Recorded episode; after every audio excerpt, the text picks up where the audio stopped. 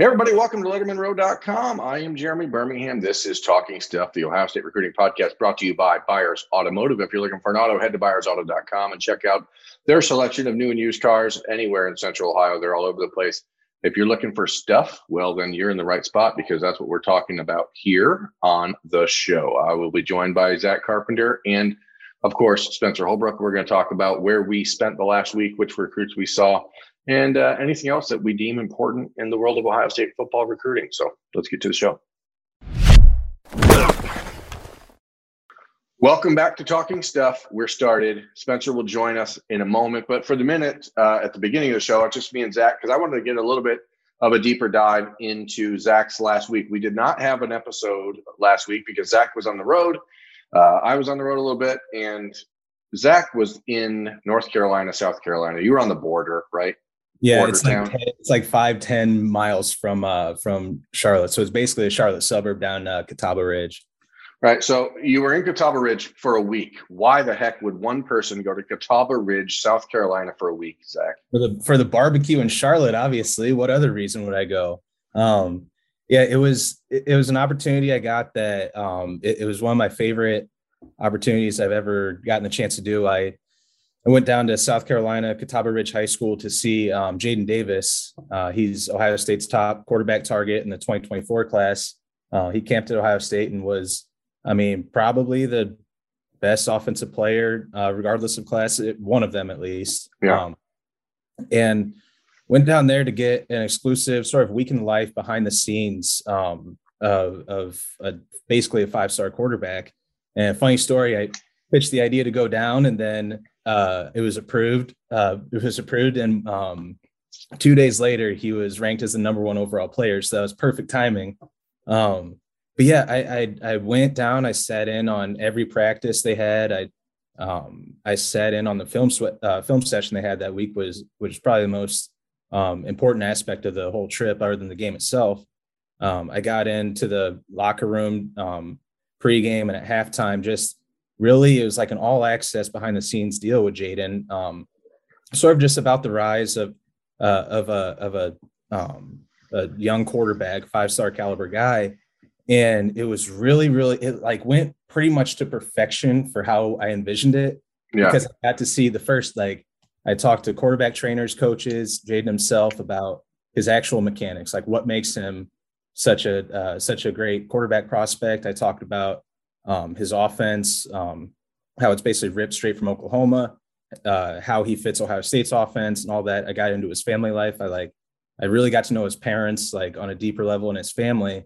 And then my plan was for that all to culminate on game night into one like you see all the aspects of of this whole week at play and that's exactly what happened in like the most perfect way possible um because i don't think i told you this that like it was way better that they struggled. So they struggle in the first half at seven seven, which was yeah. better than just blowing them out or them getting blown out. Seven seven, and like I would, it was like the scene in Saving Private Ryan when Tom Hanks like, "You're not going to be less than five feet away from me," and that's non-negotiable. I was basically when Jadyn was on the sideline, I was within ten feet of him when they're doing like mid-game film sessions and everything. And I mean, he had a couple bad passes, he had a couple that could have been intercepted he wasn't playing well, team wasn't playing well, frustrations are flying, and he's just like the face of calm. Like everything I heard about him all week, he was just very calm when everyone was struggling, and he was like he was encouraging. He was just completely level-headed and focused. The halftime locker room was was was awesome because he like he stood up, gave this fiery, passionate speech that I can only repeat like half of what he said, obviously, but he just kept saying like he kept repeating the same phrase. It's going to pop off. It's going to pop off, which means like the offense. Uh, to me, to me, that's just vodka. That's just vodka to me. Yeah, I was gonna say we might have definite different definitions of what it's going to pop off means, but he has kept saying that. And then um, the one of the game breaking plays, one of his teammates right behind me just says quietly, "Jane's going to make a play."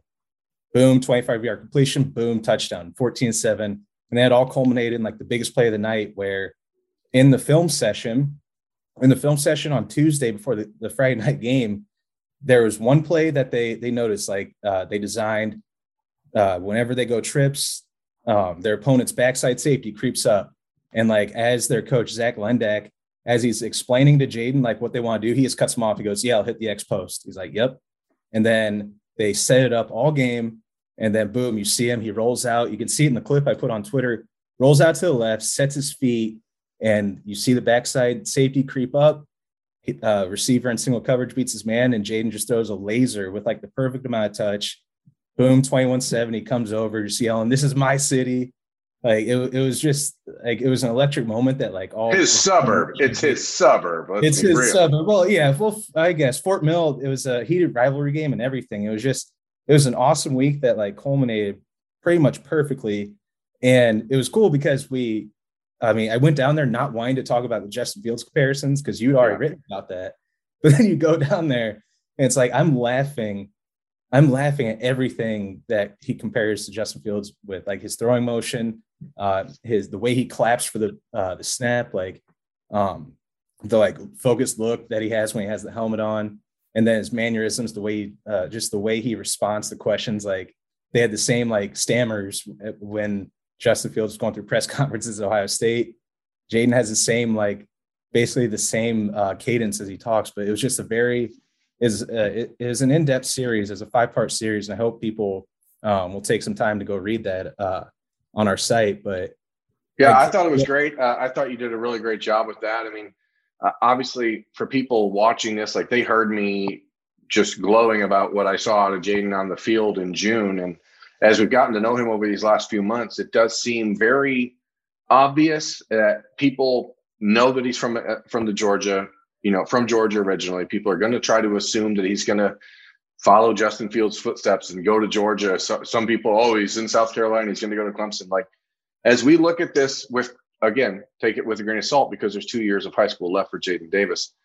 Probably. I mean, I guess we could ask about that reclassification thing again six months from now. Maybe it changes. But um, this kid, the, the Ohio State interest is extremely real for Jadyn Davis. So real that he's returning – to campus uh, for the Oregon game in two weeks, it's an opportunity for him to to see the the program up close again.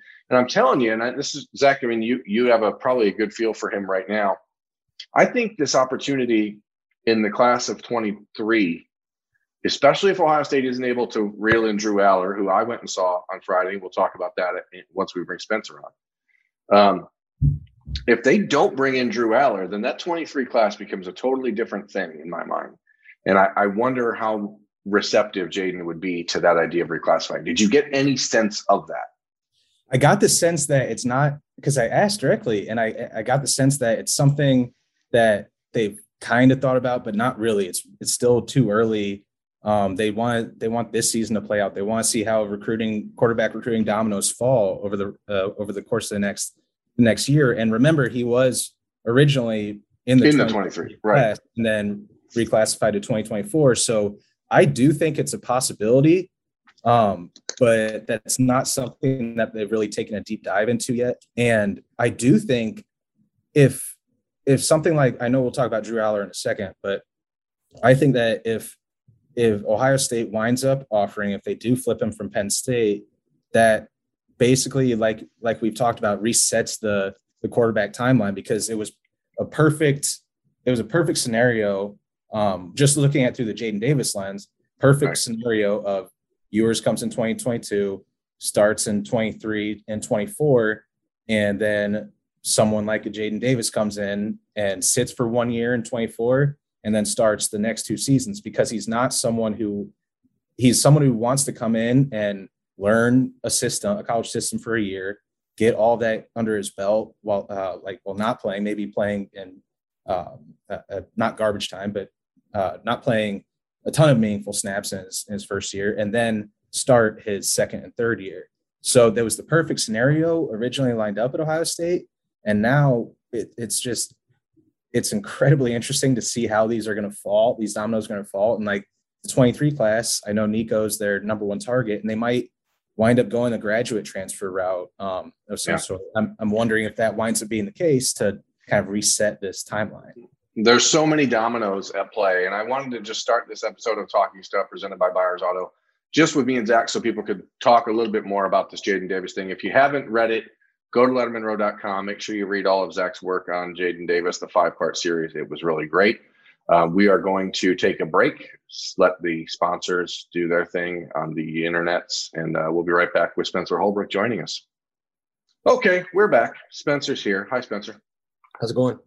It's going well. Uh, you know, Spencer, we were talking about uh, quarterback recruiting in the class of 2024, but we'd be remiss if we didn't start talking about 22 because the questions are coming fast and furious from people out there about the class of 2022 and quarterback situation. And I wrote about it on Monday on Lettermen Row. I really think at this point it's likely Drew Allar or bust in the class of 2022 when it comes to a prep quarterback. I do think obviously Ohio State is likely to be forced to search for a transfer uh, after the season, whether it's a grad transfer, whether it's a transfer with some extra time because now it doesn't matter since you can automatically be eligible. I think that is up in the air, but uh, clearly, whoever leaves the Ohio State quarterback room uh, and how many guys leave the quarterback room changes a lot of these things. But Drew Allar, who I saw on Friday night uh, as Medina played Avon, um, uh, I think that he's going to be that guy. Drew told me on Friday, Ohio State has still not reached out to him. I have heard from multiple people at Ohio State that they are 100% going to be reaching out to him. So the question is, when does it happen? Is there a best timeline? Are they trying to formulate like the perfect plan to go ahead and say, okay, this is what we need to to present to him? I mean, it's just such a weird dynamic because I'm telling you guys, like a year ago, a year ago in November, like the week before Quinn Ewers decided he was going to decommit from Texas. Like I swear, Ohio State was like this close to offering Drew Allar at that time because he was blowing up the state playoffs in Ohio. He was dominating really good teams. He seemed to play the perfect role for Ohio State with what they were going to do with CJ Stroud and Kyle McCord. And then everything sort of changed. And like we were talking about right before the break, Spencer, is that these quarterback dominoes, like there is no easy plan because the plan keeps changing because the dominoes keep being picked up and moved. And like, how the hell do you play dominoes anymore? Well, it's all coming pretty fast and pretty furious, like you said, Berm. Maybe too fast and too furious, if I if I will. But at this point, I'm not going to be surprised if Ohio State reaches out to Drew Allar on Saturday because if you think about it, August is over, the recruiting dead period is over. Then Ohio State plays on a Thursday night, and high schools just happen to play on Friday nights. And so then you have your Saturday off and Drew Allar, the day after Drew Allar plays, Ohio State has off, and it's not a dead period anymore. So I feel like this is the perfect opportunity for Ohio State to officially say, "Hey, why don't you uh, try to come to a game? Why don't we start to start to formulate some conversations here?" And the first week that they talk to him, they can say, "Hey, we're about to beat the crap out of Oregon." And then when we beat Penn State, you'll really, you know, that'll really ramp up the juice. I just think this is like the perfect time for Ohio State to start talking to him. And there's at least an outside chance that Wisconsin beats Penn, Penn State on Saturday. And so you start to feel like maybe there's a, you can exploit a crack there, I guess. I don't know. But Zack, here's the thing for me like, uh, the dead period is over in a couple days here. Ohio State can go watch Drew Allar play on Friday night. They don't. They can just show up and watch him play, uh, which I think would be a, a, bold strategy. Cotton. Let's see how it plays out for him. But at this point, as, as Spencer said, you have to fast and furious nine uh, this situation, don't you? You got to like go all in. You got to pull out Vin Diesel, The Rock, John Cena, everybody. Yeah, I mean, one would say that you have to do a little Tokyo drift into into recruiting Drew Allar. How how'd I do? How'd I do? Spencer, rate it. Of one to ten. Uh, I'm gonna give it a six. I mean, yeah, I mean, I don't even know. Than, how, that's better than what I thought. Actually, I don't even know how. You, yeah, I don't even know how you Tokyo drift into a recruitment. I mean, I think you need to go all in here if you're Ohio State. Um, and does that start on Friday by just going to see him play and just showing up? Well, it, it is interesting because, I mean, the in-person evaluation of, of quarterbacks is something that's been a staple for Ohio State staff. They've they've hammered that point home over and over. And I know I'm wondering if that they first of all I do think they need to see him in person because um, I they talked haven't. I, I, have talked to uh, his one of his quarterback trainers, Brad Mendler, and he talked to me about his complete the complete retooling of his mechanics that he's uh, undergone the past two years. Um, so I think if if the Buckeye staff sees that up close and gets that thorough evaluation, sees that, I'm wondering if that could wind up being the last step, the next step, uh, in them, um, in them officially wanting to wanting to go all in on offer. What did you notice, Berm, um, from from him mechanically, uh, decision making wise? What what did you notice from him when you saw him? I mean, I was really impressed. I mean, I, would seen Drew, you know, last summer uh, at, at, the um, the Obetz, the Fortress at Obetz, the camp there. I saw him at the Elite Eleven. Uh, the difference between last year and now is is like is night and day. I mean, it, it is a huge jump he's made physically. The kid is a college ready quarterback, six foot five, two hundred and thirty pounds. Like he he has done the work, and I I think that Ohio State again, I don't like I don't like to say that they're late on someone because you're not late in this situation. They had a commitment from Quinn Ewers, the number one quarterback in the country, a generational quarterback talent. They were recruiting Drew Allar. They liked a lot of what they saw to Drew Allar, but every coach in the country would have picked Quinn Ewers over Drew Allar at that point. And I don't think it's fair to say that they missed or that they were behind, but I think it's obvious that at this juncture, they're behind. And now, like, you've lost a year of, of development and relationship. Uh, and I think Ohio State has a couple approaches here. Number one, it's his dream school. You got to try to, you, that, that dream can be a reality. Here it is. Number two, Mike Yurcich, who is leading the charge for Penn State, Ryan Day can very simply say uh, that, uh, you know, uh, Mike Yurcich has been at three schools in three years he was running my offense at Ohio State when he became a hot commodity as far as you know going to Texas and Penn State. Um, the, the depth chart at Ohio State is pretty favorable at this point. You come in, you sit for a year, you then are fighting for a job uh, pretty much, and and at the very least, you figure that he's the starter by the year of, by 2024. Um, so there there's a lot of ways to to to spill this, but as far as what the Buckeyes are looking for. I, I mean, I, I, don't know, Spencer. I just don't think they're going to offer anybody else if it's not Allar in the class of 2022. The top 34 guys are committed. There's just no one else. Yeah, I, I completely agree. If it's not Drew Allar, then I think you just take a loss on the. You don't really take a loss, but because the quarterback room's loaded, but you just kind of take your take it to 23 and just yeah, well you take yeah, yeah you take a different route but i don't even think that they will honest to god I, I really think the situation that they have is such that they can still do what they were going to do in 23 if they can find a good transfer.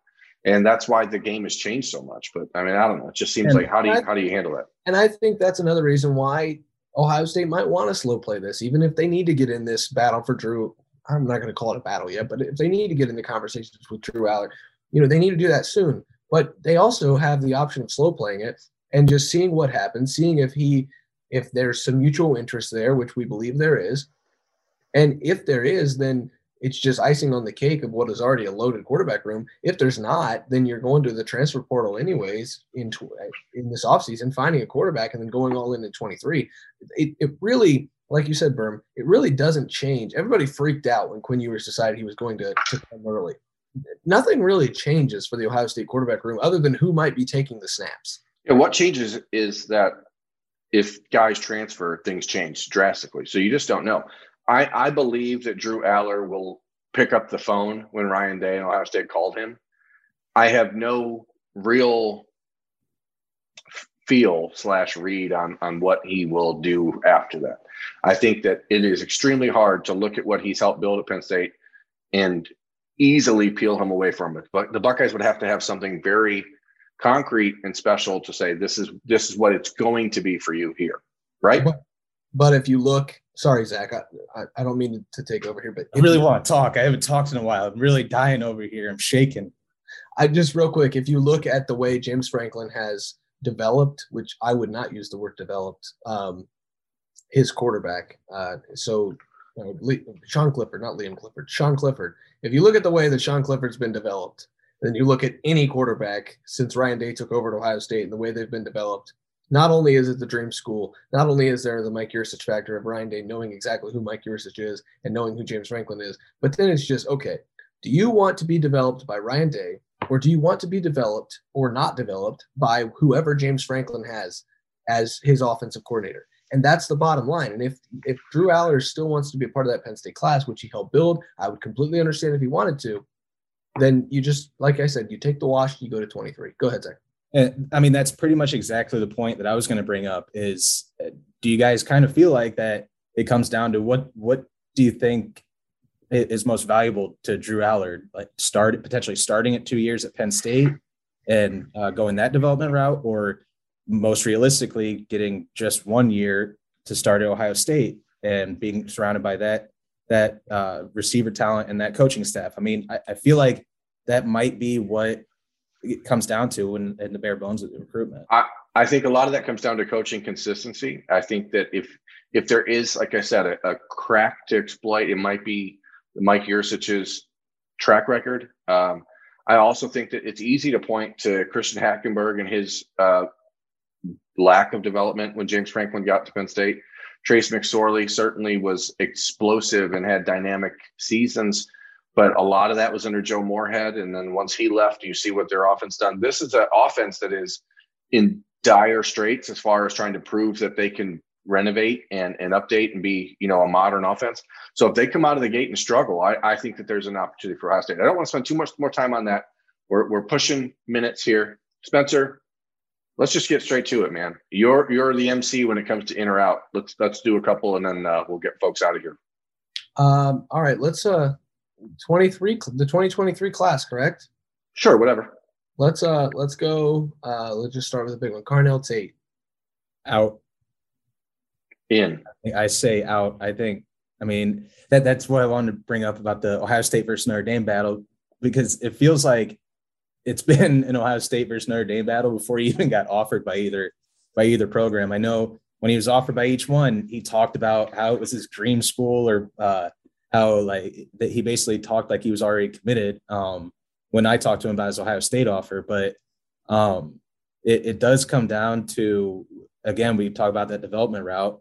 Um, but I, I, know that Notre Dame is pushing the the receiver depth at Ohio State as uh, as something to be on uh, a positive for them because you do have, but but when you look at it in the in the 21 class, I think the only guys who would be that bigger body, longer receiver at Ohio State, the main guys he would be competing with would be Marvin Harrison, uh, Marvin Harrison Jr. and uh, maybe Kojo, uh, Kojo Antwi. I don't know. I, I, can't remember if the development path is as him as an outside receiver, but I know he's a little he's a little less long. I think he's like six foot, 160 compared to Carnell like 6'2", 180. Um, but yeah, I mean, you take it from here uh, just based on the receiver depth. Yeah, I, I think it's an in, and I think it's because uh, that receiver depth piece is being misrepresented, as you said. I don't know that by the time that Carnell Tate in the class of 2023 arrives on campus at Ohio State or Notre Dame, Julian Fleming will be gone. Jackson Smith-Njigba will be gone. Garrett Wilson will be gone. Chris Olave will be gone. You're probably having at that point one more season of Emeka Egbuka and Marvin Harrison. Then you have the class of 2022 with Kyion Grayes and Kojo Antwi, Kaleb Brown, who's kind of a combo guy, uh, and uh, Caleb Burton, who are all sort of similar. Kojo and uh, and uh, Keon and Caleb are all that six foot, 175 pounder, the the the, the Garrett Wilson types, uh, Chris Olave types. And then you see what I think with Carnell Tate, maybe that six two and a half, six three, bigger, longer. I, I don't know. I, I just feel like I, I, can't bet against Brian Hartline in these battles, and I just I think it's an in for Ohio State. I really do. I, I also think it's interesting.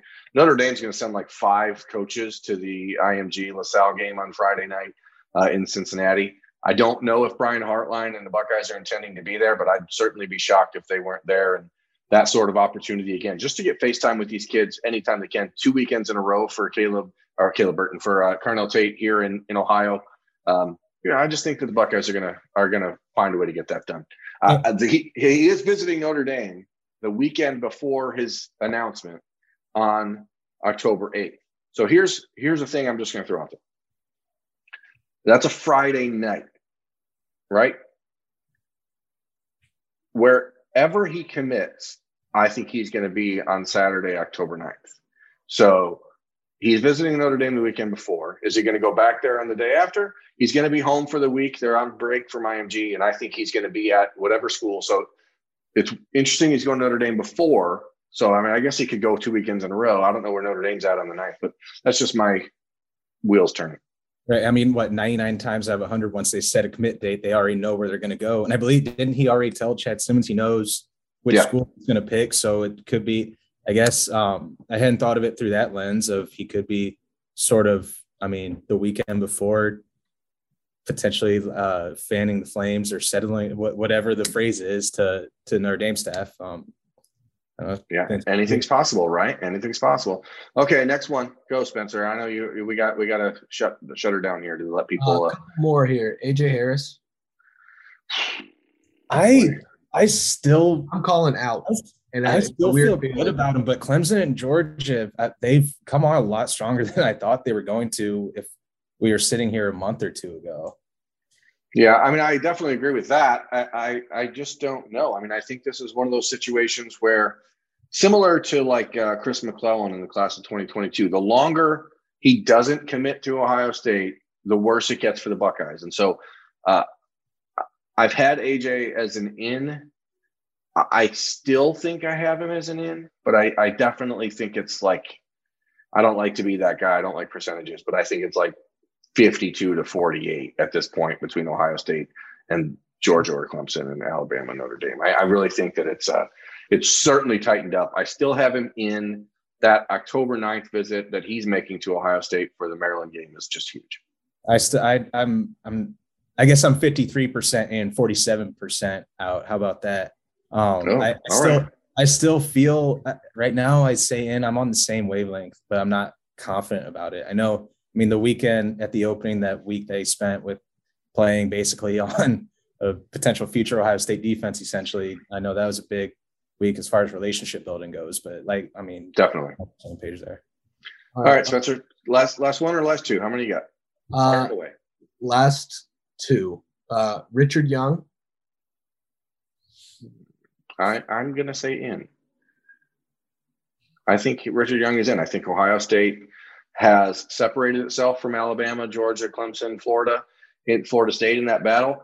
Again, though, take it with a grain of salt because it's a kid in Florida. You just never know. But and you don't know what happens on Ohio State's coaching staff if by some twist of fate, Tony Alford ends up getting a job somewhere as a head coach or an assistant co- offensive coordinator and wants to move on, then the whole thing maybe needs a reset. But right now, if, if I had to pick today, unequivocally, he's in. I would say in, but I'm not as I'm not as completely sold. Okay, and last one, uh, Troy Bowles. I'm gonna say in. Think um, I know when he camped at Ohio State, um, just it seems like the Al Washington's personality, his coaching style, it would be a good fit for for uh, for Troy and what uh, what he's looking for. I know um, Todd Bowles, who is the defensive coordinator at Tampa Bay Bucks. I'm a Chiefs fan, so he was my least favorite guy to meet uh, at the Ohio State camps. But I mean, I think I think that sort of that that foundation that was set there um, would be. I, I think that's that's working in Ohio State's favor. So I would I would say in as of today. Yeah, I mean, I, have seen the crystal balls out there. I've seen the future casts. I know they're out there. I'm aware of them. Um, I certainly take those things seriously. I just don't know yet from a numbers perspective what Ohio State's looking for uh, at linebacker. I think that there's a clear need since they're only going to sign two linebackers in the class of 2022 um, to go out there and go heavy at that position in 23. Obviously, there's the question marks with Sonny Styles as far as what position he really actually is. I know they really like that Ta'Mere Robinson in Pittsburgh that I saw last week. Um, and Troy is much more of this combination bullet slash linebacker, the Court Williams type. And so because he's in that role and not a traditional outside linebacker or a, or a Mike, I, I also am going to say in. Um, and I think it's because I don't see Al Washington leaving Ohio State for quite a while. And so I feel comfortable with that. And I, these NFL coaches, the kids that have NFL coaches for parents or other, you know, college coaches for parents, these kids and their parents love what the Ohio State coaching staff is about. And I think that even just a five hour opportunity to see that in person, like he got in June, is enough to make him uh, really uh, believe that Ohio State's a place for him. And I think that maybe that's, you know, one of the earlier commitments. I don't think it's happening like next week or whatever, but I, I could see it happening this, this fall. That's it. That's it for me. That's it. That's all I got. I mean, that is the that's, that is the perfect ending. That is the perfect ending. Everybody's in. Every commit in America, every recruit in America is going to Ohio State. Everyone, so you're welcome. That's Zack uh, Carpenter, Spencer Holbrook. I'm Jeremy Birmingham. This has been Talking Stuff brought to you by Byers Automotive. If you're heading for looking for a car, head to Byers Auto. If you're looking for stuff, stay here. Head to LettermenRow.com. Thanks for watching.